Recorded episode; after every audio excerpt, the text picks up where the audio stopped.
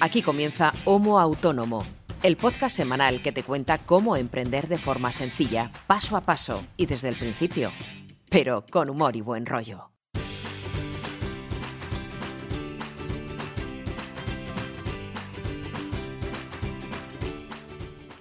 Hola, ¿qué tal? Muy buenas a todos y bienvenidos a este episodio número 23 de Homo Autónomo, el podcast de autónomos hecho por dos autónomos para todos los autónomos, ya sean primerizos o veteranos. Da igual, porque en el fondo todos tenemos las mismas preocupaciones y los mismos problemas y a veces hasta tenemos las mismas sorpresas o alegrías. Pero como yo no puedo hacer este podcast solo, te preguntarás, ¿quién hace este podcast? Pues dos autónomos con ganas de compartir cómo les va en su día a día, semana tras semana, contándote un poco sus batallitas, su, su día a día y cómo van resolviendo los problemas a los que se enfrentan. Del otro lado del cable te habla César Brito, copywriter, creador de contenidos, amante de las palabras y de muchas otras cosas buenas, aunque a veces no lo confiese. Y un servidor, Ángel Martín, consultor de marketing online. Hola César, ¿cómo estás? ¿Qué tal, chato? Pues comiéndome un plátano en este momento. ¿Cómo? Qué imagen menos erótica. A ver, estoy haciendo gala de mi origen canario. Y que tengo que, y que, tengo que merendar, que estamos grabando una hora muy mala. Cierto, cierto. Muy estoy bien. cabreado porque ya es verano, ya sabéis los que escucháis el podcast que yo lo odio el verano, no me gusta el calor y me pone de muy mala hostia. Muerte al verano. Que Cierto, venga ya el frío y la sopita. cierto. Además, mientras estamos grabando, vamos a entrar oficialmente en el verano. Claro, una mierda, una mierda. Bueno, no sé qué grados habrá en Salamanca. Aquí de momento la cosa es llevadera. De hecho, esta mañana hacía hasta frío todavía. 21 grados me marca la aplicación. bueno, todavía es llevadero. Pero bueno, apretará, me imagino. Hombre, hombre. Bueno, cuéntanos, ¿cómo ha ido tu semana? Pues bueno, mm, razonablemente bien. Es de decir que el podcast de Homo Autónomo comienza a darme muy mm, buenas sensaciones y resultados profesionales tangibles. Y te cuento por qué. Confío en que a la persona en cuestión eh, no le importa que lo cuente. Uno de nuestros seguidores se dedica a emprender también. Y bueno, bueno, hablamos de las épocas semanas. Fue uno de nuestros eh, followers más recientes y se comió todo el podcast entero del tirón. Creo que hablamos de él.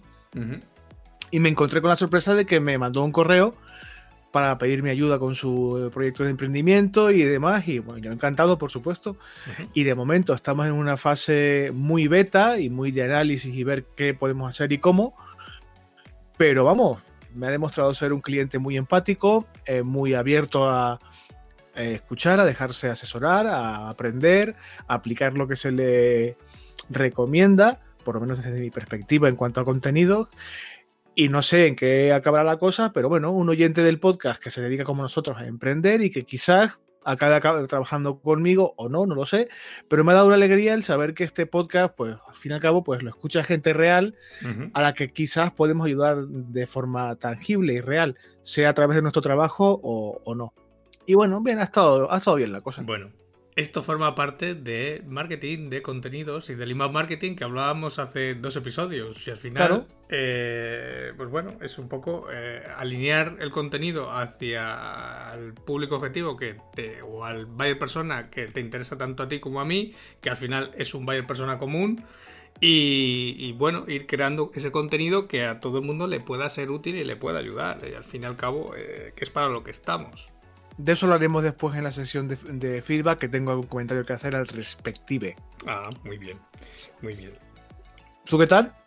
Pues bien, estoy terminando un desarrollo que, que, bueno, tengo que entregar la semana que viene. Estamos ya, de hecho, esta mañana ya terminé de migrarlo al servidor, ya, los, ya está puesto en dominio, ya está, bueno, prácticamente, bueno, ya tiene todo instalado, tiene Google Tag Manager, ya tiene Analytics, ya tiene Search Console, o sea, digamos, estamos ya en los últimos detalles, pero bueno, al final son los que más se dilatan en el tiempo porque son los últimos cambios. Y los flequitos. Los flequito flecos por que, aquí. que son al final los que más se tardan en recortar, pero bueno, eh, sí o sí, eh, para bien o para mal, el jueves de la semana que viene tiene que estar on Air. Muy bien. Así que, así que bueno, con eso hemos estado entretenidos esta semana. Luego también he estado...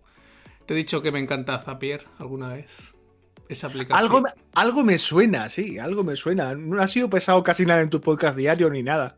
Pues cada vez, me, cada vez me encanta más porque cada vez que hago o mejoro uno de los flujos me doy cuenta de las posibilidades que tiene. Porque esta semana estuve modificando uno de los flujos que ya tenía hecho, que era el que me... De cre- flujo de trabajo, ¿eh? No confundamos con otro tipo de Sí, fluvios. sí, sí, sí, sí. Sí. Eh, es un flujo que me crea las facturas en el momento que se crea un cargo, o sea, que se crea un cargo en Stripe en la pasada de pago, me genera una factura de forma automática en factura directa y me faltaba un paso más que porque de hecho mm, al final son eh, facturas simplificadas, son de un importe muy pequeñito. eh, que son de mis suscriptores premium, pero sí que ha habido ya alguno que me, que me lo ha solicitado por correo electrónico y digo, uy, digo, ya la tercera vez que he tenido que mandar un correo y he tenido que entrar en factura directa, descargarme la factura, enviarla por correo, digo, esto hay que automatizarlo. Esto hay que darle un poquito de salida, que yo no puedo perder el tiempo.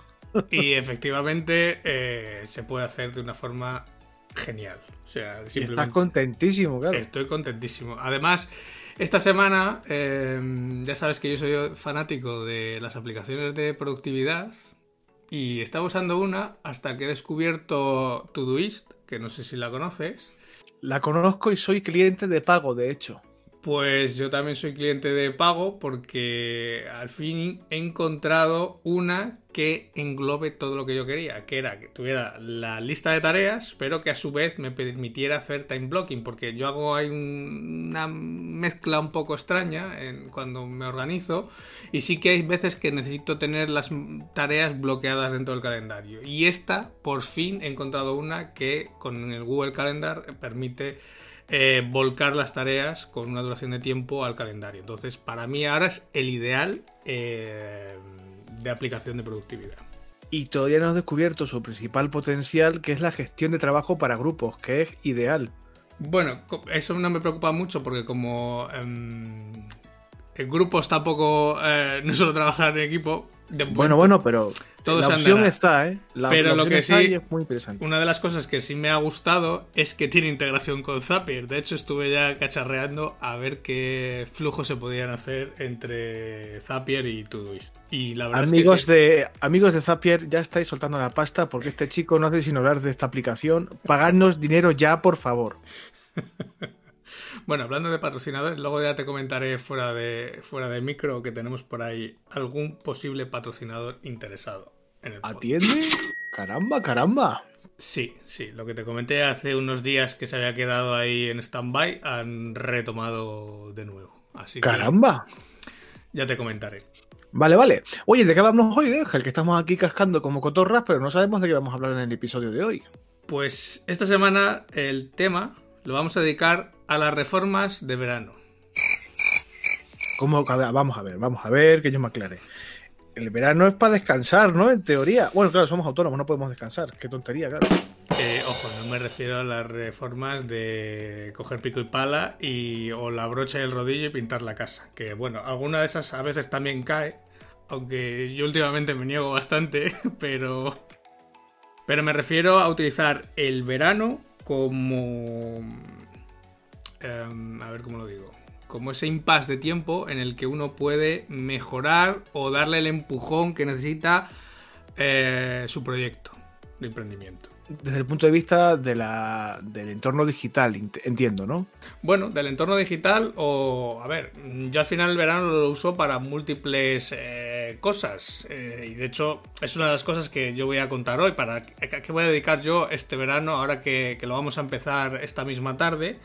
Pues yo ya tengo aquí apuntada en la escaleta varias de las cosas que de hecho luego me voy a apuntar en la pizarra que tengo aquí detrás en el despacho. La voy a borrar ya que ya tiene falta de, de hacer un poco de limpieza mental también y poner un poco en claro qué es lo que quiero sacar adelante este verano. Tanto eh, hay cosas que son muy tangibles, como pueden ser cambios en la web, como eh, cosas más intangibles, como pueden ser nuevas líneas de negocio o nuevos proyectos o nuevas acciones a realizar. ¿no? Es un poco pararse aprovechar que en el verano, pues normalmente la actividad baja, pues porque los clientes mm, tienen ese vicio de irse de vacaciones. Ya, baja, baja un poco toda la actividad en general, sí. Eh, al final, pues es normal, en, este, en estos tres meses o dos meses, julio y agosto sobre todo, septiembre yo luego ya empiezo a remontar, pero julio y agosto es un poco época valle, salvo que tengas algún cliente de estos de última hora que lo quiere para septiembre, con el arranque del curso, pero sí que estos dos meses son una ventana de tiempo muy buena para aprovechar y pues eso, aprovechar esa bajada en la carga de trabajo eh, externo o de clientes y aprovecharla para invertir ese tiempo uno mismo en su proyecto, o al menos yo lo veo así. Sí, no, no, es una idea estupenda. Yo es una cosa que no suelo hacer y ahora que lo comentas es posiblemente una, una buena forma de maximizar la, el tiempo que tienes disponible. Evidentemente, todos necesitamos un poco de desconexión mental y de reposo dentro de lo permisible, cada proyecto es distinto, cada persona es diferente. Hay gente que en verano trabaja más que nunca, por ejemplo. Pero normalmente sí que necesitamos descansar, pero ahora que lo comentas no es una mala idea para, para eso, para darle un repasito a cómo están tus proyectos, si tienes más de uno, cómo está tu, en qué fase está tu proyecto de emprendimiento y ver cómo pues lo que decíamos antes, si hay algún fleco que retocar, puedes darle un poquito un lavado de cara o implementar algo nuevo, potenciar algo que está, digamos, flojeando un pelín. No me parece una mala idea.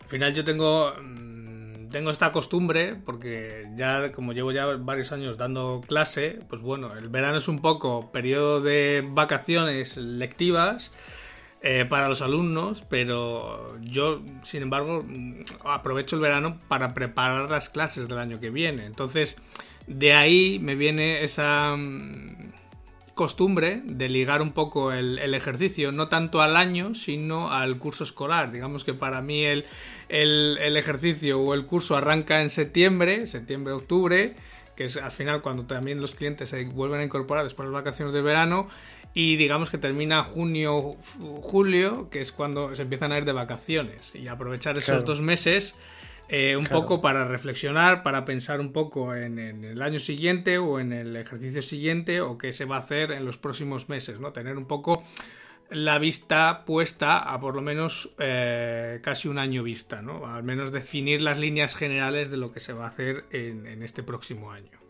Yo, sin embargo, eso lo hago a final del año natural, normalmente. Claro. En las vacaciones, digamos, de Navidad, cuando está, se cierra un poco el año natural, y ahí es donde yo me planteo eh, las posibles líneas de, acción.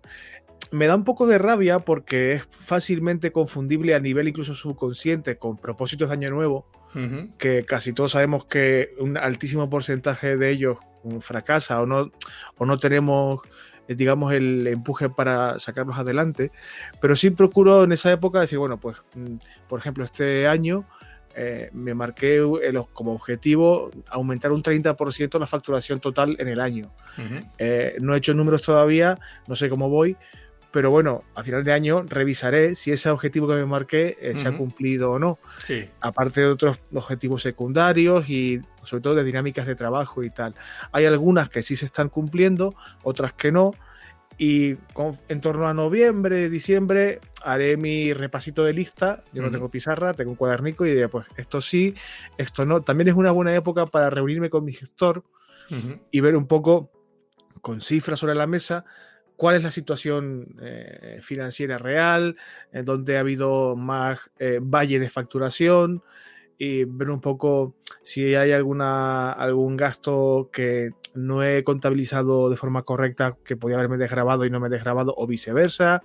Cosas un poco de tipo eh, pragmático, pero procuro hacerlo a final de año normalmente. No, a mí yo no tengo el chip ese mental del curso escolar porque hace tiempo que olvidé lo que era eso.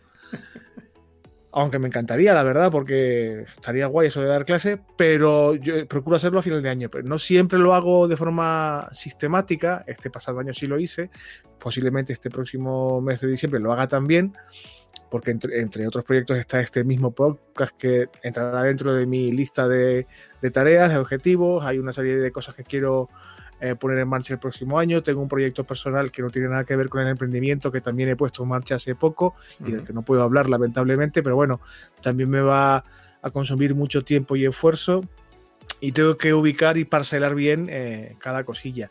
Y una de las cosas que quiero, bueno, podemos hablar de ello luego en el, episodio, si quieres, es mejorar mi web porque es lamentable que yo me dedique a crear contenido y mi propia web, que es mi escaparate principal, esté en las condiciones en las que está. O sea, es lamentable, no solamente por la frecuencia de posteo, que es vergonzosa, pues podría mirarlo ahora. Voy a decirte la fecha de mi última entrada en mi propia web que, debería ser como mínimo una entrada semanal o cada 15 días. Pues mira, el 2 de enero de 2019 es mi última entrada. ¿Y no sería el lanzamiento del podcast de Chiripa? Eh, no, el del lanzamiento del podcast es del 20 de noviembre, pero por ahí andará la cosa. O sea, date cuenta que yo escribo a diario para un montón de clientes, para mucha gente, escribo en, en, muchas páginas, pero la propia página que yo debería mimar con más cuidado porque es, digamos, el, destino de todo el inbound marketing que pretendo desarrollar eh, está totalmente abandonada. O sea, totalmente abandonada porque, vamos, el dicho popular ya lo dicta. En casa del herrero, cuchillo de palo.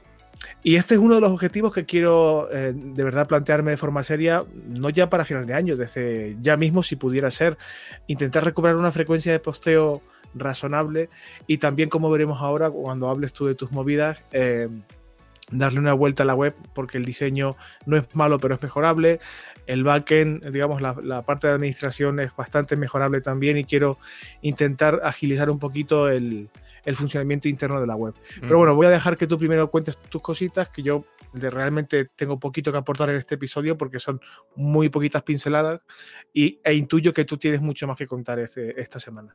Bueno, a ver, vamos por partes. Yo la parte contable, digamos, eh, que tú hablabas de diciembre, yo también la hago.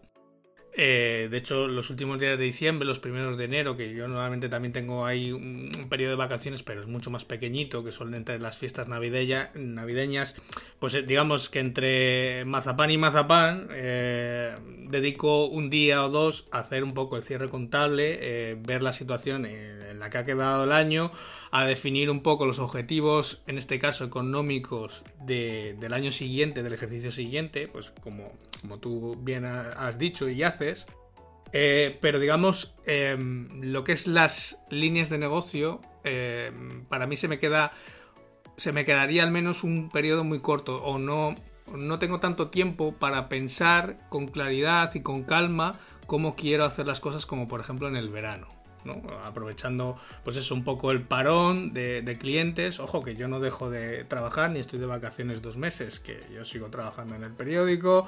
Lo que pasa que, bueno, julio y agosto son dos meses que, trabajamos a jornada continua, entonces las tardes están libres, que son esas tardes en las que yo eh, tengo más tiempo, pues eso, para pensar, para, hacer este, este, tipo de reformas que, como, como vamos a titular el episodio, de reformas de verano para los distintos proyectos están abiertos.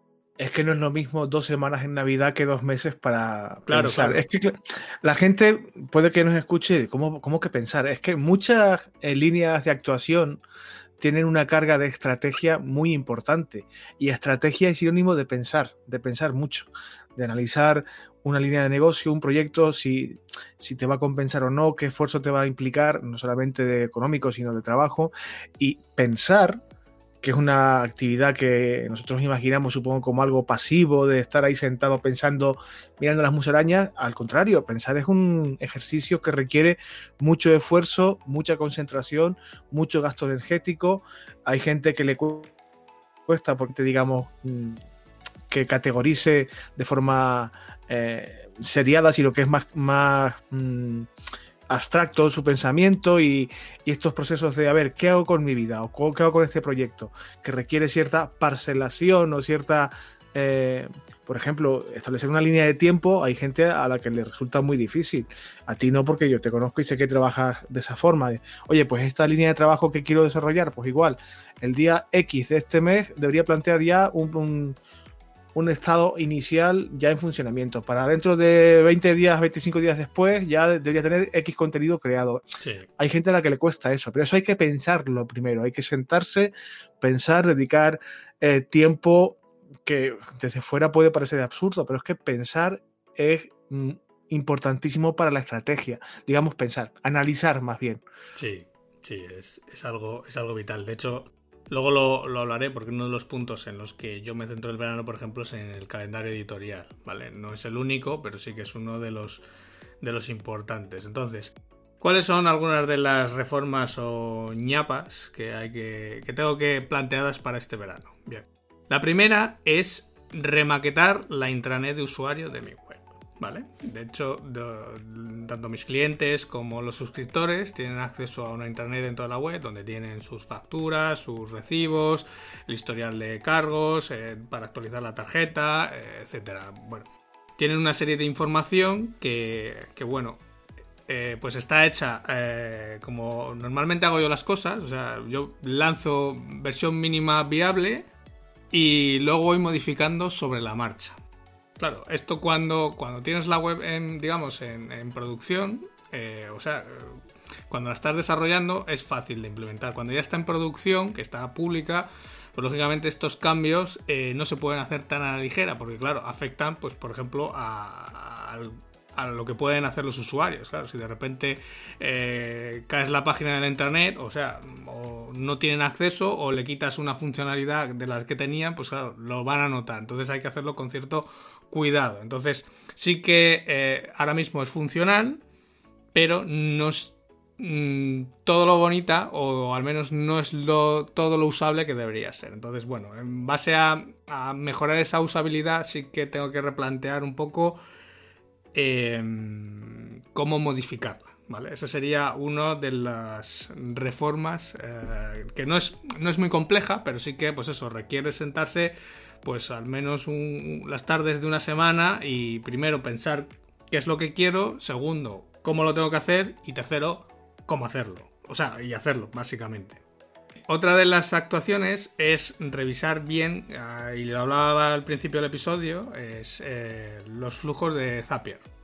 Vale, yo tengo distintos flujos en función de los distintos automatismos ya creados, en función de que algo pasa en la web o algo pasa en redes sociales, pues bueno, mm, es algo que suelo hacer a menudo, aunque lo hago de forma más mm, light o de forma más de pasada o cuando tengo que ajustar alguna cosa porque no está funcionando bien, eh, como por ejemplo ha sido esta semana con el tema de las facturas, pues bien, eh, está bien dedicarle pues eso, un par de tardes o tres, las que necesite a ver lo que está hecho, a ver si se puede mejorar más, a ver si se puede meter alguna funcionalidad que a lo mejor no estoy teniendo en cuenta, ¿vale? O sea, un poco repensar esos automatismos, pues primero para que me quiten trabajo y segundo para que también la experiencia del usuario que recibe muchas veces ese automatismo, pues sea mejor, ¿vale?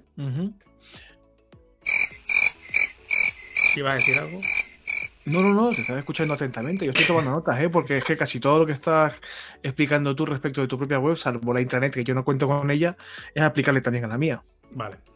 Luego, la tercera actuación es eh, reprogramar, bueno, reprogramar al final es incluir dos posibles futuras líneas de negocio que tengo en mente y que precisamente el verano es el momento ideal para pensar con calma, para decidir, para echar números, para un poco calibrar la viabilidad de las mismas, ¿vale? Pero sí que es necesario que para poderlas incluir en la web necesito remodelar cierta parte de la programación y sí que, pues eso, me tengo que sentar y hacerlo e incluirlas dentro de la web, aunque no sé si realmente las eh, sacaré o no las sacaré, pero sí que quiero, por ejemplo, aprovechar eh, estos dos meses para implementar esas funcionalidades dentro del backend, tenerlas ya preparadas para si eh, finalmente salen adelante, bien sea dentro de tres meses o, dentro de seis o cuando sea, que esté ya preparada para no tener que perder tiempo en ese proceso, ¿vale? Porque al final sé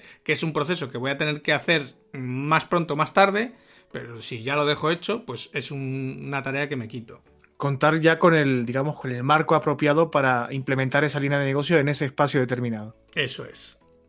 Luego, otra de las cosas que quería hacer este verano, y ya porque la web eh, pues va a hacer dos años este verano de, que, la, que la lancé, de hecho la construí o la diseñé hace eh, en el verano de hace dos, o sea, hace dos veranos, es darle un poco una revisión a tanto a todo el tema de, de la web, o sea, todo lo que sería el diseño de la plantilla, como especialmente la home. Vale, es una de las. Pero si me gusta mucho, si sale muy guapo, hombre, no lo cambie. Sí, pero no sé si es. Eh, no sé si podría convertir más de lo que está convirtiendo. Si sale guapérrimo en la home, hombre, no, no sea agonía, tronco. Mm, pero no es cuestión de foto, es cuestión de. mm, No sé, tengo que darle una vuelta. O sea, sé que podría convertir mejor. Tengo que. Por eso es una de las cosas que sí que. Esta es una de las cosas que hay que sentarse y pensar, eh, pues en este caso, el diseño y cómo se podría implantar para que en este caso convierta mejor o guíe mejor a los usuarios que, bueno, mucha gente entra, no entra directamente por la home, entra a través del on tail, entra a cada uno de los contenidos y luego pues sí que van pasando por la home, por las distintas secciones, etcétera, pero sí que a lo mejor se puede mejorar un poco el proceso de navegación de la gente que aterriza en la home o que pasa de un contenido por el que ha entrado a la home, le sirva luego como vía para seguir navegando hacia otros contenidos o hacia servicios o hacia productos, etcétera, ¿no? Entonces es algo que hay que eh, hay que darle una vuelta, como decía un profesor mío de creatividad siempre. Sí, muchos jefes que yo he tenido son es su frase favorita. No está mal, pero dale una vuelta. sí, es la frase, es la frase mítica. Y hablando de darle vueltas, pues mira, seguimos dándole vueltas. Otra de las cosas que me no me preocupa, pero sí que sé que son mejorables, son los textos de la web, sobre todo en los servicios. Entonces, mm, aquí sí que hay que, de hecho, seguramente me siento contigo y lo repensemos juntos Sí, hombre, si para eso estoy. porque sobre todo los textos de las páginas de servicios sí que me gustaría darles una vuelta y, y mejorarlos para eh, incrementar el posicionamiento. Hay alguno, hay alguna, incluso alguna de las URLs de, servicio que está muy bien posicionada, incluso hay alguna que está en la primera posición, pero em, creo que se puede mejorar. Entonces, y no está de más el, pues eso, el probar, el hacer algún test AB, el ver en este caso si, si, pues lógicamente tiene que tener mucha más repercusión el tener unos textos mm, con un, como yo digo yo, con un poquito más de chispa. Soy tu hombre y lo sabes. Sí, lo sé, sí lo sé, porque yo quizá mis textos son mucho más técnicos, van mucho más al grano y sé que muchas veces el usuario agradece que tenga una cierta chispa, ¿no? Que le haga ahí esa media sonrisilla que le, que le, que le entre por el ojo, ¿no? Vamos a trabajar juntos y me gusta mucho. Porque me gusta trabajar con Angelito, que es un fenómeno. Perdón, que se me ha ido un poco la. que me he venido muy arriba. No sé qué te has tomado ahora después de No, no, comer. Agua, agua. Tú has dicho que un plátano, pero yo creo que era un roncola. Un, plo- un plátano y agua. No, Que no, eso, verdad, eso también es muy de Canarias, o sea que... eh, os lo digo en serio, o sea, este proyecto que tenemos Ángel y yo es una cosa que decidimos iniciar pues para intentar monetizarlo en algún momento en el futuro y para divertirnos, pero me estoy dando cuenta, y esto no, lo hemos hablado fuera de micro, pero me da igual decirlo eh, en línea, me da igual, me estoy dando cuenta que colaborar contigo me está abriendo muchas ventanas mentales, me está enfrentando a mis propios defectos, me está ayudando a mejorar como profesional. Eh, muchas veces fuera de programa pues nos consultamos, yo más que que a ti que al revés, cositas y aunque esto no- la gente no lo sabe, pero intentamos colaborar conjuntamente eh, pues, para facilitarnos clientes o para colaborar de forma conjunta y trabajar contigo mola. Este momento de te quiero mucho eh, va, a- va a durar poco, pero es la verdad, es, es honesto que la gente sepa que gracias a este podcast me ha permitido conocerte profesionalmente un poquito mejor y da gusto trabajar contigo y cualquier cosa que sea trabajar conjuntamente contigo es siempre garantía de primero aprender, segundo eh, acabar bien ese proyecto porque te conozco y sé que no, no dejas las cosas a medias ni, ni de cualquier forma y hombre a mí eso me pone contento sobre todo pues ahora que estoy pasando por un momento laboral pues como el verano, pues un poco de valle, Mm. pues está bien, pues en el futuro, pues intentar hacer cositas juntos que mola mucho, porque Ángel es un fenómeno. Vale, fin, fin, fin del momento de enamoramiento. Sí, ya, ya puedes continuar. Por eso precisamente es este podcast, porque todos aprendemos de todo. Yo también aprendo cosas contigo, aunque no lo creas. No Y- te creo. Sí, sí, sí, créeme. Y me doy cuenta de que muchas veces hay que mejorar cosas y aunque yo soy consciente de ello, eh, el hablar contigo muchas veces entre semana o para otros proyectos, eh, pues eso, me hace pensar en lo que tenemos abierto y en lo que hay abierto y lógicamente me hace ver líneas de mejora. Y entonces, pues precisamente quería dedicar el episodio de hoy a esto, a las reformas de verano, porque aunque yo las haga normalmente, sí que tienen su importancia porque em, te permiten coger impulso, ¿no? Es como dar un paso atrás, pero para coger más fuerza. Que un proyecto vaya bien no implica que haya que tomarse una vez al año o dos veces al año la pausa para, oye, mira, vamos muy bien, estoy facturando bastante, estoy vendiendo bien, pero ¿cómo puedo mejorar? O sea, no, no digamos dejarse llevar por la inercia de que algo va bien. No, no, y es que aparte los proyectos que no se mejoran, eh, a la larga se mueren. Claro, O sea, hay que estar cambiando continuamente. O sea, o mejorando, no cambiando. Cambiar por cambiar, no, pero cambiar por intentar mejorar, sí. Y eso hay que hacerlo de forma continua, porque si no, al final, si tú, si tú tienes un negocio que te está funcionando bien y no, tocas absolutamente ninguna tecla, pues sí, eh, por la propia inercia del negocio va a seguir funcionando hasta que venga alguien por detrás, toque más teclas que tú o más palancas que tú, lo haga mejor que tú y llegará un momento en que te afectará a ti y a tu negocio porque dejarás de tener pues, tantos clientes o tanta cuota de mercado. O te pueden, pasar, te pueden pasar por la derecha y decir, ¿qué ha pasado aquí? O sea, ¿en qué momento me he quedado atrás? Entonces, precisamente aprovechar estos dos meses para, para hacer este tipo de cambios, para pensar, para mejorar, eh, pues bueno, es un poco aprovechar también ese tiempo extra que tiene uno, pues bien por falta de curro o bien por eh, vacaciones o bien por descanso. A ver, tampoco es ponerse aquí todos los días 14 horas diarias a- bueno, pero- con, con- con conocimiento, pero sin, Medida, claro, claro. como yo digo, sin pausa, pero, o sea, sin prisa, pero sin pausa. Sí, es que a ver, eh, yo por ejemplo llevo unas semanas con un pequeño problemilla de salud que me ha tenido, eh, digamos, eh, embarrancado en mi casa, eh, con, bueno, pues con una serie de problemas de salud no graves, pero sí molestos, dolorosos y tal. Eso no implica que haya dejado de trabajar. Me cuesta más y me fastidia un poco más, pero sigo trabajando. O sea, hay que tener un poquito de conciencia de que quien se para se cae de la bici. Mm. Sí, y pues eso, y aprovechar ese tiempo extra que a lo mejor ahora mismo no, pues porque hay menos trabajo en verano, porque los clientes están de vacaciones, pues aprovechar esas horas de trabajo en tu propio proyecto, porque al final eso va a revertir en ti. O sea, si tú mejoras, eh, pues bien el producto, bien el servicio que estás dando, piensas cómo hacerlo mejor o, sacas otro producto nuevo en este verano, pues lógicamente mm, a medio plazo lo vas a notar. O sea, después del verano seguramente lo notes, te dará su fruto. Una pregunta, Ángel. Vamos a suponer, eh, me invento un caso eh, totalmente ficticio. Vamos a suponer que una persona o un grupo de personas, una, un autónomo, autónoma que nos esté escuchando, eh, se dedica a vender, qué sé yo, eh, productos artesanales, Mm. sandalias, por ejemplo. Sí. Y no le va mal, gana un dinero, no es como para volverse loco, pero bueno, y decide que va a ponerse a vender eh, a través de Internet, a través de una tienda online. ¿Crees que un momento como el verano puede ser apropiado para implementar la tienda online? Sí.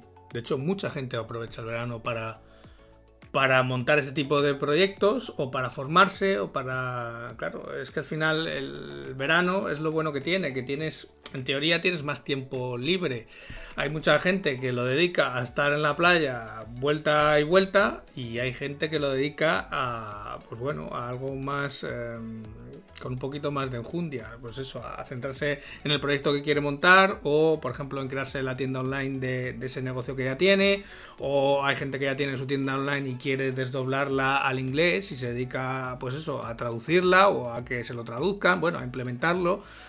Es una muy buena época porque al final, pues eso, eh, si consigues hacerlo en el verano, también aprovechas la vuelta de vacaciones, que al final, pues bueno, en septiembre, octubre son dos meses muy buenos porque la gente pues está descansada, está más fresca, viene de vacaciones, entonces pues todas estas propuestas nuevas también em, suelen caer mucho más en gracia.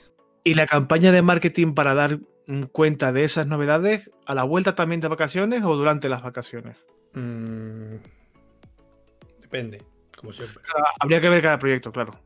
Claro. A ver, lo normal, a ver, si tú es que depende, depende un poco al buyer personal que te diriges, porque si tu buyer persona está de vacaciones, o sea, imagínate que mm, lanzas una campaña en Facebook Ads. Si tu cliente ahora mismo o tu buyer persona está en la playa vuelta y vuelta, por muchos anuncios que pongas en Facebook, no le va a hacer caso. Claro, claro, claro.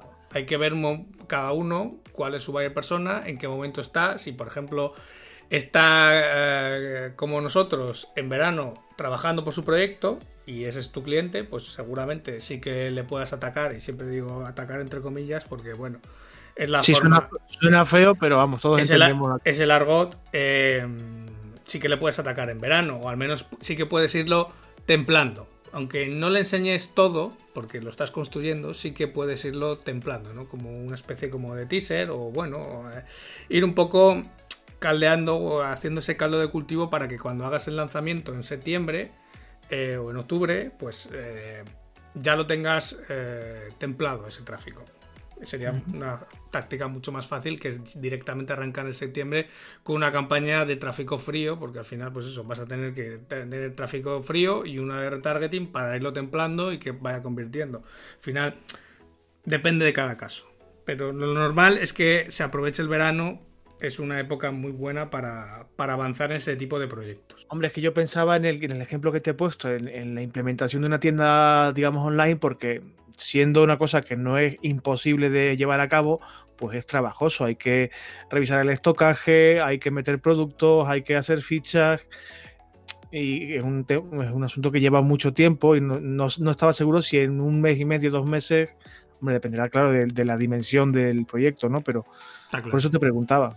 A ver, todo depende. Si es un, por ejemplo, un artesano o alguien que hace sus diseños, eh, tampoco creo que tenga un stock de, no sé, de mil productos distintos. Tendrá un stock de productos, de 100 productos como mucho, o 200, me da igual.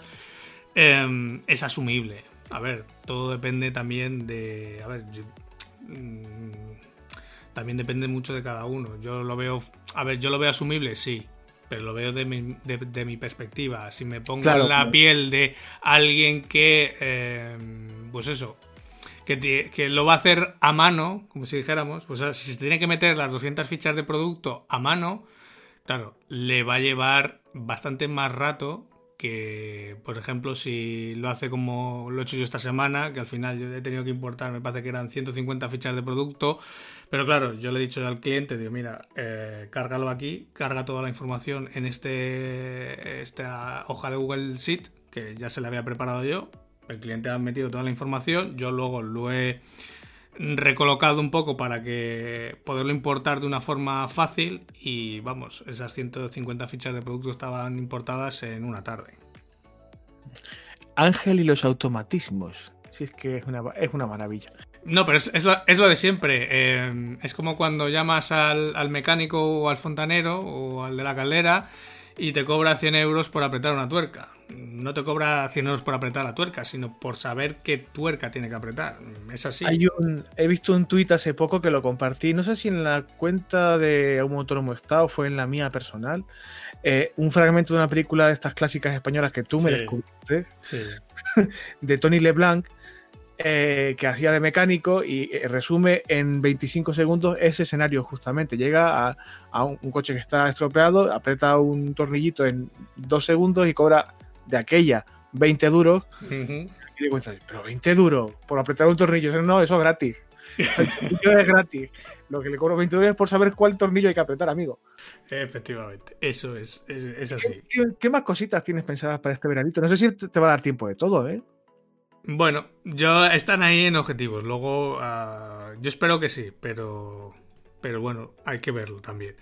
Eh, dos, dos, cosas ya muy rápidas, eh, que son las últimas. Eh, sería el calendario editorial, tanto para el podcast como para el blog, ¿vale? Definir un poco temáticas y, y series de episodios, porque me gusta hacer los episodios, sobre todo los del podcast, ¿no? Me gusta hacerlos por series. Normalmente suelo hacer pues series de 5 o de 10 episodios que están relacionados.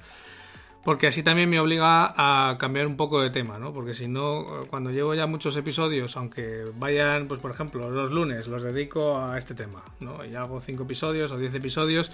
Claro, cuando ya llevo haciendo muchos lunes hablando de lo mismo, mmm, me empieza a ser pesado, ¿no? Y si me empieza a ser pesado a mí, pienso que le va a ser pesado al que me escucha. Entonces, sin duda, me obliga a un poco a repensar un poco los temas, a ir variándolos, a que haya un poco de todo. Y entonces esa planificación o esas temáticas o esas series sí que no tanto el detalle de qué voy a hablar en cada episodio, pero sí al menos, pues mira, de tal fecha a tal fecha, los lunes voy a hablar de esto, de tal fecha a tal fecha, los martes voy a hablar de esto, y luego con esa, digamos, esos grandes bloques generales o esas series, luego ya sí que ya voy aterrizando, pues mira, estos 10 episodios de los lunes van a ser este primer lunes de esto, este segundo lunes de esto, este tercer lunes de esto, y ya, digamos, dejo definido el contenido, pues yo que sé, pues por ejemplo para tres meses, ¿no? O sea, solamente me tengo que sentar y pensar, vale, esta semana hay esto de aquí, de, este tema, esto de aquí, de este otro tema, esto, vale, ya lo tengo decidido, solamente tengo que hacer la escaleta y grabarlo, no tengo que pensar de qué voy a hablar. Vaya hombre, suena el teléfono. Esto no, hace falta que lo cortes, ¿eh? lo puedes dejar, pero es que es un 902 que no sé. ¿Y si lo cojo? ¿Lo cogemos en directo a ver qué pasa? Venga, a ver si va a ser lo Venga, va. Venga, va. Sí. Sí. Hola. Me han colgado, amigos. Me han puesto una cámara oculta y sabían que estaba grabando seguramente. Perdona que te he cortado. ¿Qué decías?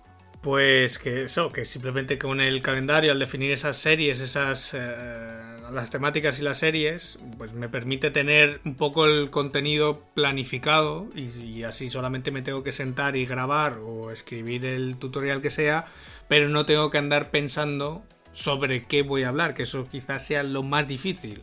Esto es importante, a la gente piensa que que se puede, en cualquier proyecto que requiera una línea de trabajo de inbound marketing, como en tu caso y en el mío, que se puede improvisar. Hombre, se puede, pero es conveniente no hacerlo. Es decir, cuando Ángel se refiere a un calendario editorial, es que es realmente un calendario con su día y fecha. El día 15 de junio toca este tema, el 17 este otro. Yo tengo un calendario en el, en el Google Calendar que es calendario editorial. Punto. Lo activo y lo desactivo para saber lo que tengo y lo que no tengo, pero ahí está marcado, eh, pues por ejemplo, lo que hay en este mes y lo que creo que me queda hasta mediados de julio, creo que está donde estaba hecho, pero bueno, hasta que me vuelva a sentar, porque eso lo voy haciendo periódicamente, pues cada dos o tres meses me siento y defino lo de los próximos dos o tres meses. Nosotros también tenemos, igual no está tan categorizado ni tan limpio como un calendario editorial al uso, pero para este podcast también tenemos una lista de temas de, los cuales vamos tirando, propuestos por nosotros o por los que nos escuchan, y no con la fecha exacta, pero sí tenemos más o menos una lista de prioridades y de temas que sabemos que tenemos que tratar, que trataremos o no, pero vamos, que tenemos, si no me equivoco, para casi un año y medio o dos años. Sí, correcto. aquí en este caso, al ser un contenido semanal, es más fácil variarlo, cambiarlo, incluso a veces hasta improvisarlo. Eh, cuando haces un contenido diario, improvisar es mucho más difícil, porque te aseguro que el día que me ha tocado improvisar algo, he tardado más en decidir el tema de lo que iba a hablar al día siguiente que en hacer la escaleta y grabarlo, etcétera, porque y acabas agotado además y acabas acabas mucho más cansado efectivamente, porque eh, empiezas a pensar, ay esto lo habré contado aquí o no o tal, o sea, empiezas a dudar, mientras que la otra forma, cuando lo piensas con calma y, tienes tiempo y, está todo planificado, es mucho más rápido. O sea, vale la pena perder dos tardes, como yo digo, en planificar los próximos tres meses de contenido que, eh, porque lo vas a notar, a dos tardes que tuvieras que improvisar, eh, ya has perdido más tiempo que en hacer toda la planificación de tres meses. Claro, claro. ¿Y qué más cositas? Y lo último, que esta ya sí que, mm, porque bueno, tampoco me lo han pedido, pero sí que hay alguna, o sea, sí que tengo ganas de, hacer el rediseño y sobre todo simplificar uno de los proyectos que tiene Raquel, mi pareja, que fue una de las, fue la primera web que, que hicimos, fue el primer proyecto y ya tiene, pues eso, ya tendrá sus dos años y ya le toca rediseño y aunque no me ha dicho nada, eh, yo lo tengo aquí en, el coco y cada X tiempo me vuelve otra vez y esto hay que hacerlo y esto hay que hacerlo. Pero como es una de las cosas, es lo que suele pasar siempre. En casa de herrero, cuchillo de palo, ¿no? Y salvo que sea algo que me diga esto hay que hacerlo ya, eh, pues se va procrastinando, ¿no? Ya. Entonces, eh, está ahí, no sé si dará tiempo o no dará tiempo, aunque bueno, en realidad hacer el rediseño y quizás sea lo más fácil porque es eh, es cambiarle es cambiarle el diseño propiamente dicho. O sea, es al final es un proyecto en WordPress. Eh, la digamos la programación es la misma, no hay que cambiarla porque las funcionalidades son las mismas. Sí que hay alguna que se puede quitar porque ya hemos bueno hay alguna que hemos visto que no que no hace falta. Y por lo demás es diseño externo, o sea que al final es eh, CSS y HTML, o sea que tampoco, mm y se lo vas a dar en plan regalito si te da tiempo y en plan secreto o le vas a contar, oye, mira que estoy encima de esto, vamos a cambiarlo para que dé sus aportaciones o no. No, hombre, esto lo hacemos en conjunto normalmente. Siempre. Mm, no pregunto porque a lo mejor era un plan surprise o lo que sea. No, no, no. Estas cosas así ya de negocio eh, hay que hacerlas con conocimiento de causa. Correcto, correctísimo. ¿Y qué más, amiguete? Pues con esto yo creo que ya tengo para todo el verano. Eh, yo, a ver, te conozco y estoy seguro de que si no todo, el 80% seguro, porque, hombre, tú eres una persona muy productiva y. Pero es ambicioso el plan de verano, ¿eh? A ver, hay algunas cosas que. A ver, parece mucho, pero hay algunas cosas que en realidad eh, hay dos o tres tareas que se pueden hacer en una semana. Hay algunas que sí que tienen más miga, que eso sí que llevarán más tiempo, pero de las 2, 4, 6, 7 que he dicho, eh, prácticamente 4 se pueden hacer en, no sé, en una semana. Hay una de ellas que hacía referencia a ella hace poco, de, las futuras líneas de negocio. Hemos hablado de ello fuera de micro y a mí de verdad me parece una muy, muy buena idea. Ojalá pueda sacarlo adelante y podamos contarlo aquí en el podcast cuando corresponda porque tiene muy, muy, muy buena pinta. Ojalá pueda sacarlo adelante. Pero cuando sea el momento hablaremos de ello. De momento, no. Pues Mira, yo te lo resumo, en mi, en mi caso, te lo resumo bastante, bueno, resumo. Es bastante fácil de explicar. Como te comentaba antes, he iniciado hace muy poco un proyecto, no sé si empresarial o personal, porque se mezcla un poco todo, que me va a llevar eh, bastante esfuerzo y tiempo sobre todo. Eh, como me va a llevar mucho tiempo y requiere mucha constancia y mucho, eh, mucho sistema de, sistema me refiero a ser muy constante, una rutina, etcétera, voy a tener que dividir mi jornada casi, casi a la mitad exacta, lo cual me reducirá a la mitad, valga la redundancia, el tiempo disponible para hacer el trabajo que estoy haciendo ahora. Esto implica un riesgo muy alto de que si este proyecto a largo plazo no sale bien, mm, sufra un poco la vía de entrada de ingresos eh, que estoy implementando hasta ahora, ¿no? Es una apuesta arriesgada, es un poco tirar la piedra lejos sin ver si va a caer en el sitio que quieres o no, pero bueno, es una apuesta que puede salir bien o no.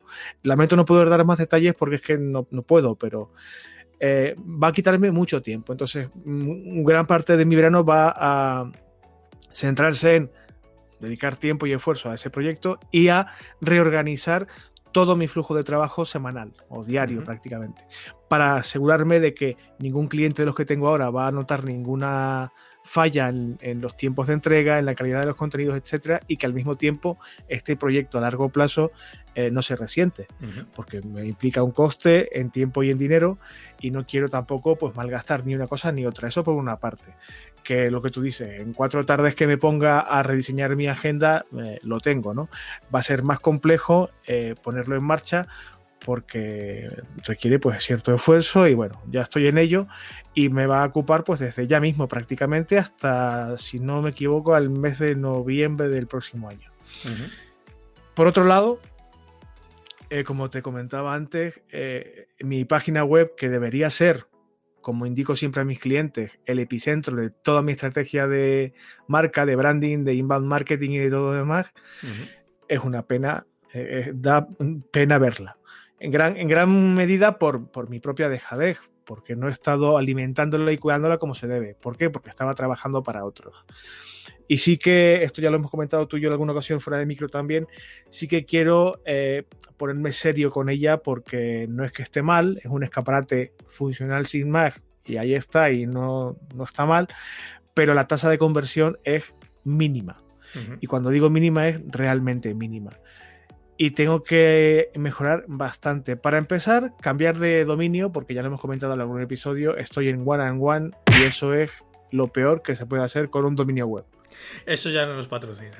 No, no, no, eh, lo hemos hablado varias veces. Eh, hay gente que sí que empieza por ahí, pero si quieres que tu proyecto digital sea sólido, eh, el alojamiento y demás tiene que ser en un sitio un poquito más fiable que esta gente, que muy barato, pero en fin.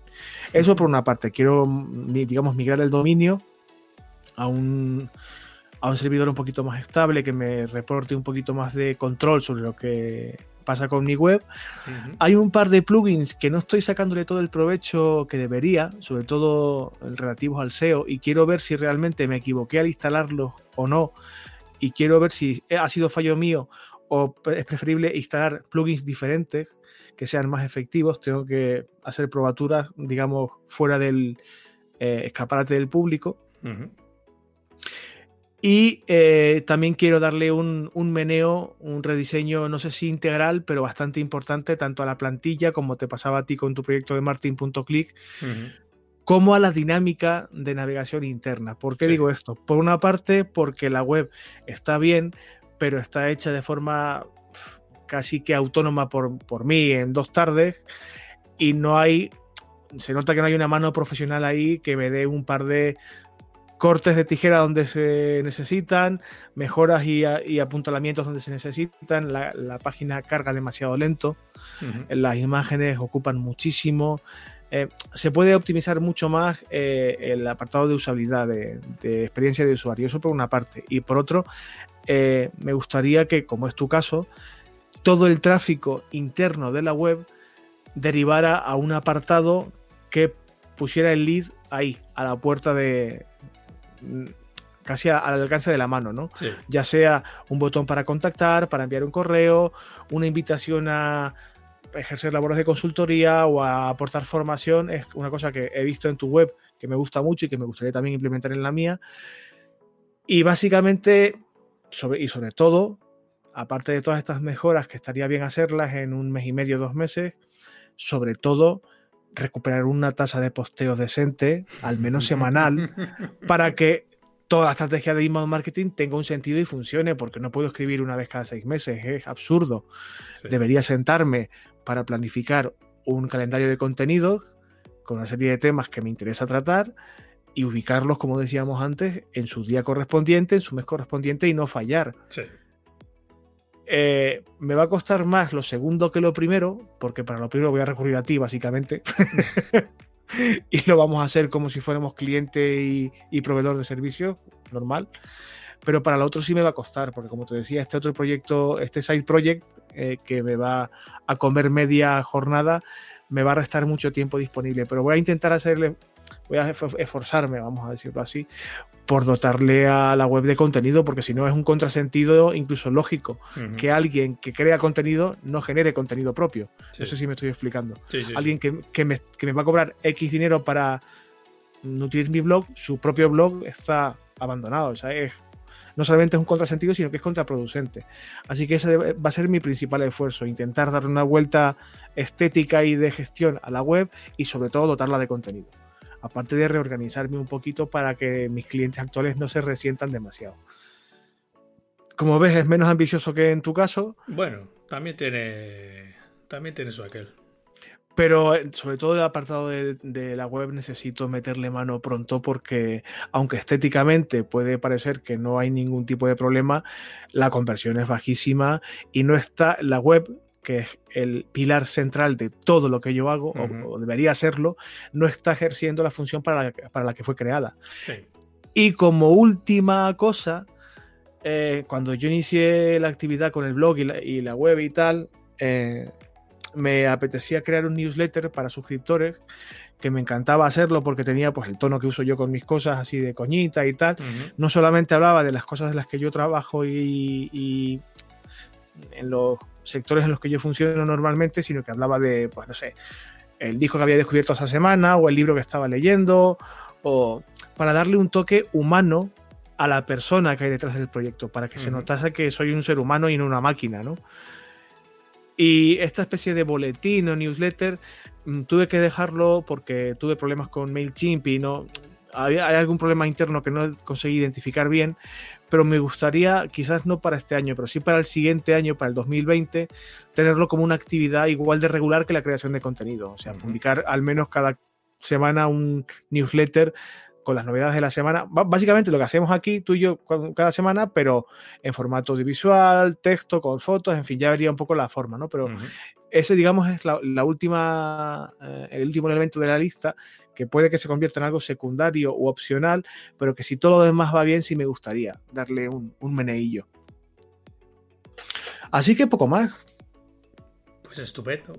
Creo que tenemos trabajo para este verano. Sí, no, no, sin duda. Sin duda. Otra cosa es que consigamos acometerlo todo, que nos salga todo bien, eh, que podamos permitirnos al mismo tiempo pues tomarnos algún día o dos de descanso. No, no, yo en me fin. voy a tomar varios, pero, pero, pero sí, hay bastante tela que cortar. Pues en cuanto a contenido del episodio, creo que estamos mmm, completos, que decía mi madre. Pues sí, este es el tema de la semana. Estas son nuestras reformas del verano. Así que ahora eh, vamos a encomendarnos a nuestra audiencia. Que nos que cuenten nos, la suya, claro. A que nos cuenten cuáles van a ser sus reformas para este verano. Si van a hacer.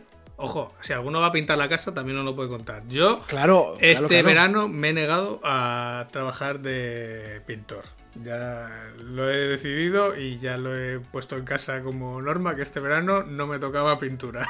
o sea que te lo han dejado caer por si acaso. Sí, sí, pero pero bueno, mm, este año no va a haber pintura. Vamos a hacer eh, trabajos eh, de los de a los que estamos acostumbrados a hacer a diario, no de los de fuera de diario. Pero vamos, eh, cualquiera de nuestra audiencia, si quiere contarnos a qué va a dedicar su verano, o lógicamente si nos quiere contar dónde se va de vacaciones, perfecto. Para darnos envidia, perfecto. Pero si alguien va a dedicar algo de su verano a mejorar algo su proyecto, pues como nosotros, a mejorar algún área de la web, a hacer alguna línea de negocio nueva, a pensar algún producto, algún servicio, a pensar cómo puede productizar sus servicios.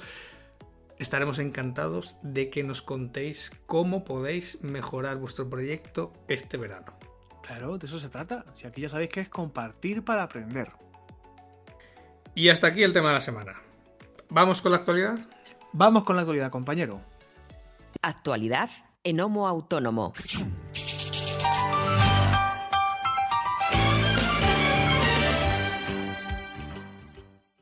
Pues si la semana pasada os hablaba de el impacto que iba a tener en la SCA, este nuevo parámetro protocolo de verificación en las transacciones con tarjeta de crédito que entra en vigor el próximo 14 de septiembre, esta misma semana la gente de Stripe me mandaba un informe con el impacto que va a tener este protocolo en las cuentas de los e-commerce en Europa.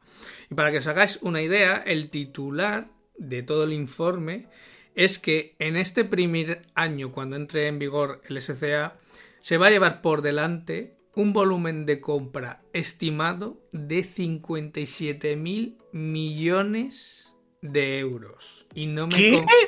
Y no me he comido ninguna cifra. 57 mil millones de euros, o 57 billones de euros. Que es el importe correspondiente a todas las compras online que se van a abandonar como resultado de esa fricción nueva que va a haber en los procesos de checkout de los e-commerce. ¿Pero me, estás, ¿Pero me estás diciendo que eso es pasta que se va a dejar de ganar? Es el cálculo que hace la gente de Stripe para Europa. ¿Pero que me lo den a mí? Por eso que, aunque queden todavía tres meses, ya algo menos, mmm, yo insisto, no es algo para tomárselo a broma. O sea, eh, tanta mmm, murga que nos dieron el año pasado con el tema del RGPD, con el cambio de las políticas de privacidad, esto, mm, eso no fue nada comparado con lo que se avecina con el SCA para todos aquellos que tengan un e-commerce o un membership site o cualquier página que tenga un checkout, que tenga una pasarela de pago. Es que aquí hay pasta por medio, claro, es que aquí esto hay que tomarlo en serio, claro, claro. Así que ahí lo dejo. Bueno, ya sabéis que hace unas semanas hablamos de este tema y dejamos un enlace a un webinar gratuito en inglés sobre este asunto para que si estáis un poco perdidos sepáis mm, de qué va el tema. Insisto, está en inglés, pero bueno, malo ha de ser que lo básico no lo entendáis. De todas formas, mmm, podemos dedicarle un episodio a, mm, al SCA o, o las Compro. medidas o las medidas que habría que implantar. Pedimos Compro. feedback a la audiencia, si lo creen interesante, si quieren que hablemos de esto y que expliquemos las casuísticas, los condicionantes, las excepciones que hay, etcétera, eh, lo podemos plantear y lo podemos preparar.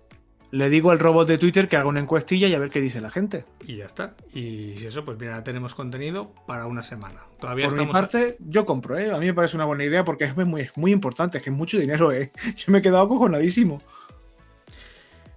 Siguiente noticia. Pues siguiendo con las noticias, esta semana me encontraba con una noticia en el país, ya que estamos en el formato podcast y estamos grabando un podcast y nos están escuchando a través de un podcast, pues para que sepan nuestros oyentes que España es uno de los países que está experimentando más en el mundo del podcasting después de Estados Unidos. Hombre, siempre han estado por delante, empe- empezaron mucho antes que nosotros en Estados Unidos, pero sí es cierto que la tendencia es súper alcista en general, ¿eh? Sí, es un fenómeno que está despertando en nuestro país con muchísima fuerza y que todavía queda mucho por explotar. Por eso todavía el- aquellos usuarios o aquellos proyectos en los que todavía no estén creando un podcast o contenido a través de un podcast es el momento perfecto para hacerlo. Porque todavía hay mucho hueco.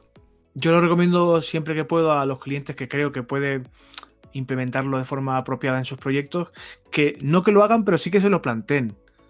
Porque un podcast corporativo ahora mismo, en este momento, como tú decías, puede diferenciarse mucho respecto a la competencia. Es que el mismo contenido en YouTube eh, tiene una visibilidad infiniti- infinitamente menor que en un podcast, porque en un podcast hay mucha menos, hay muchos menos canales o, o propios programas eh, que hagan competencia a lo que tú vayas a hacer, mientras que en YouTube seguramente sí que haya bastante más competencia que, que en el podcast. Por De eso hecho- estamos tú y yo aquí y no en YouTube. De hecho, la noticia hablaba que a nivel global ya se han eh, estrenado en el- los años que lleva el podcasting más de 750.000 programas de podcast, o sea, diferentes. Como No puede ser. Homo Autónomo. Y, incluso que ya hay más de 30 millones de episodios. Pero sin embargo, la mayor parte del mundo o de la población todavía no escucha podcast. Bueno, yo creo que se va a acabar por generalizar, ¿eh? Yo, yo confío, vamos. Claro, si fíjate las ventajas que tiene y todavía mm, es un consumo minoritario, imagínate cuando el consumo se haga de forma regular. Yo confío en que en ese momento tú y yo ya seamos famosísimos, estemos forrados, esto sea de los podcasts más famosos de España, que nos podamos codear con Arturo González Campos y la gente de Todopoderosos y todo ese rollo, ¿sabes? Bueno, Yo, vamos, te tengo plena confianza. bueno, todo se andará. Yo tenía por aquí una noticia que realmente me pasaste tú, me dijiste, Mm. o sea, sin, sin decirme nada, me dejaste el enlace en el WhatsApp de, de, oye, ahí te deja esto. Y es que, claro, me, me hizo casi llorar porque afecta directamente a mi actividad actual.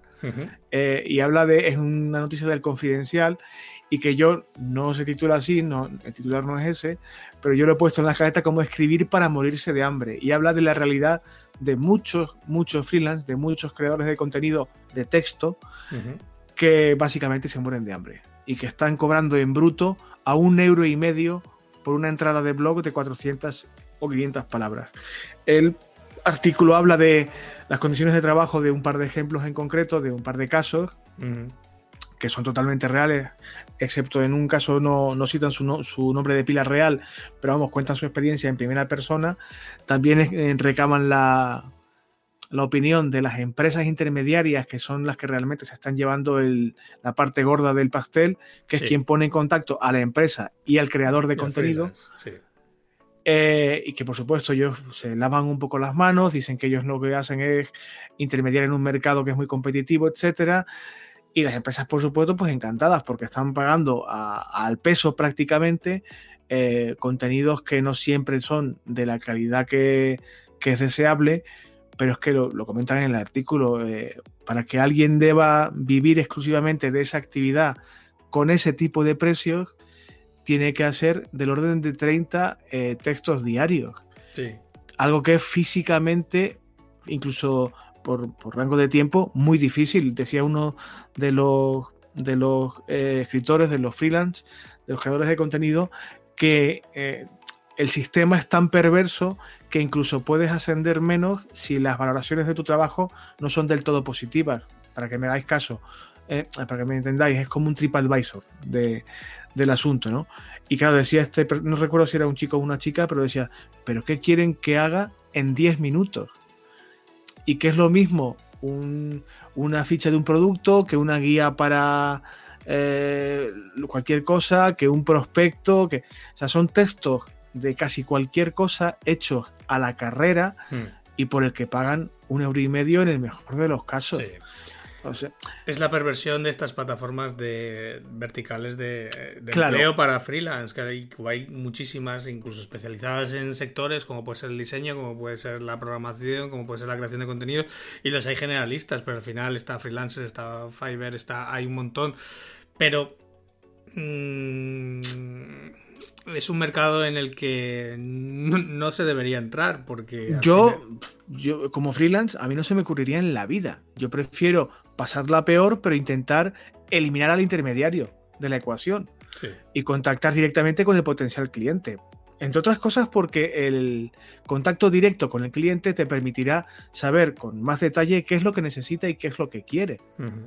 Y aparte, considero que el aporte de valor en estos casos es el trato personalizado y, directo con, el cliente. Hablaba Carlos Lorenzo en uno de los episodios pasados de que es algo a lo que él le daba mucha importancia y tú lo considerabas una commodity, como aquel que dice, mm. pero que realmente eh, confío en que el cliente lo, valore que yo me reúna con esa persona o hable con esa persona, le mande un correo, lo que sea, y que me interese por su proyecto en particular y que intente ver qué necesita de verdad. El intermediario te pone en contacto, dice, oye, mira, este te cobra a 0,007 céntimos la palabra. Pues venga, pues le pago 10 euros y, lo que salga. es que claro. Y me da un poco de pena, pero eh, es un poco la realidad del mercado como está ahora mismo. Eh, dejamos el enlace en las notas del programa como siempre para que, para que lo leáis y para que también seáis conscientes, tanto si sois emprendedores como si sois potenciales clientes de otros emprendedores, para que seáis conscientes de que este trabajo eh, tiene que valorarse un poquito más. Tiene que, la gente tiene que tomar conciencia de que este trabajo requiere un esfuerzo, de que si se quiere hacer bien eh, hay que pagarlo como corresponde, con dignidad, y que con este tipo de curro al peso es imposible vivir con dignidad. Y, que, y que tenemos que intentar no acabar porque es muy difícil, pero sí soslayar o evadir este camino en el que yo particularmente no, no, aconsejo entrar para nada. A mí no me paga nadie para decir esto, tampoco creo que me patrocine ninguna plataforma de estas en mi vida, pero creo que la intermediación en general, en este contexto en particular, no es nada positiva porque el intermediario va a sacarse su porción, su tajada, y le da igual la empresa y el freelance, le da exactamente igual. Y te toca competir con compañeros y compañeras que están igual de desesperados que tú o, o más y que pueden ser mejores que tú o no, pero es como el, todo, el todos contra todos, ¿no? Me parece feo, eh, poco productivo, eh, nada natural, no sé, no, no, no me gusta el escenario este que se está creando, pero lamentablemente con él tenemos que convivir también. Así es. Pues nada más, amiguete. Yo creo que si pasamos al apartado de feedback, que hoy es muy cortito, echamos el cierre con un lasito y hasta la próxima semana, ¿o qué? Pues sí, venga, cuéntanos, ¿qué tenemos de feedback? Bueno, pues esta semana no ha habido demasiada novedad en cuanto a volumen de interacciones, como ha pasado en otras semanas anteriores, pero sí que me gustaría hablar de un caso particular de un nuevo seguidor. Primero porque ha sido majísimo, nos ha mandado un par de mensajes directos por, por Twitter y vamos, ha tomado la molestia de escribirnos, eh, dirigiéndose a nosotros específicamente. Se llama Pedro A. Rodríguez, que es un chaval de Albacete que es violista y compositor, lo que me ha puesto contentísimo porque esto da, fe de que tenemos oyentes cultos y decentes y creativos, etcétera. Y nos contaba que, bueno, que lleva como 12 o 13 capítulos escuchados, pero que le gusta mucho y sobre todo, y por eso lo comento aquí, que le está resultando muy útil lo que comentamos aquí para aplicarlo a su propio proyecto, que en este caso creo que me comentaba que era, estaba dirigido a la innovación en educación, el tema de música, pedagogía, o sea, no me dio mucho detalle, pero que en cuanto se escuchase todo nos iba a mandar eh, preguntas, feedback y tal, y que le, que le gustaba mucho y que sobre todo me hizo mucha ilusión que nos comentara que le estaba resultando útil lo que escuchaba aquí que es un poco el objetivo que perseguimos tú y yo. No hablar tú y yo todas las semanas como cotorra, sino que esto le resulte útil a alguien y que una persona te confirme que por lo menos en su caso está resultando eh, válido y útil, pues me hace mucha ilusión y le prometí que le iba a saludar, así que lo saludaré. Un saludo. Y poco más, ya sabéis que el apartado de feedback es uno de nuestros favoritos. Cualquier comentario es bien recibido, cualquier propuesta de tema para el podcast es bien recibido, cualquier incluso pregunta fotos de vacaciones, eh, lo que queráis, cualquier cosa lo recibimos con los brazos abiertos. Pues hasta aquí el programa de hoy. Que no es poco decir. Que no es poco decir, llevamos ya una hora y algo, o sea que...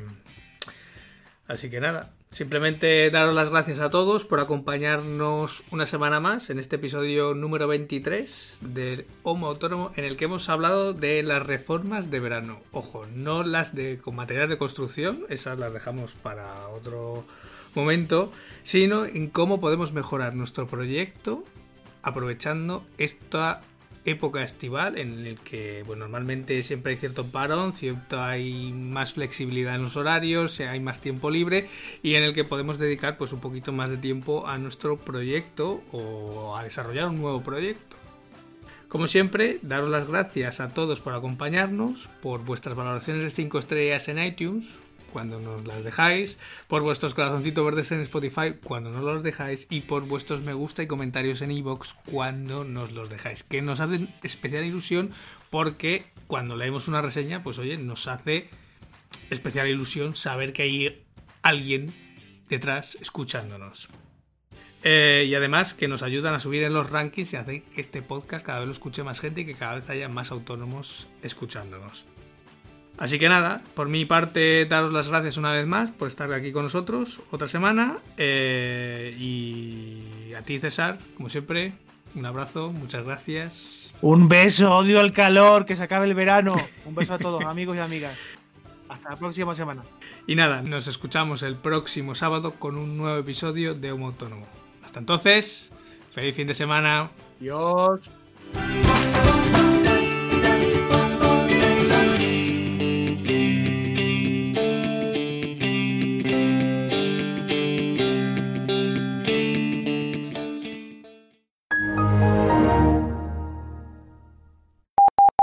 Nada, no hay manera. Habrá que buscar un mecánico. ¿Dónde? Servidor y presente. Esto es llegar a tiempo. Menos mal. Sí, señor, muy oportuno. Venga. Dele al demarre. Saben.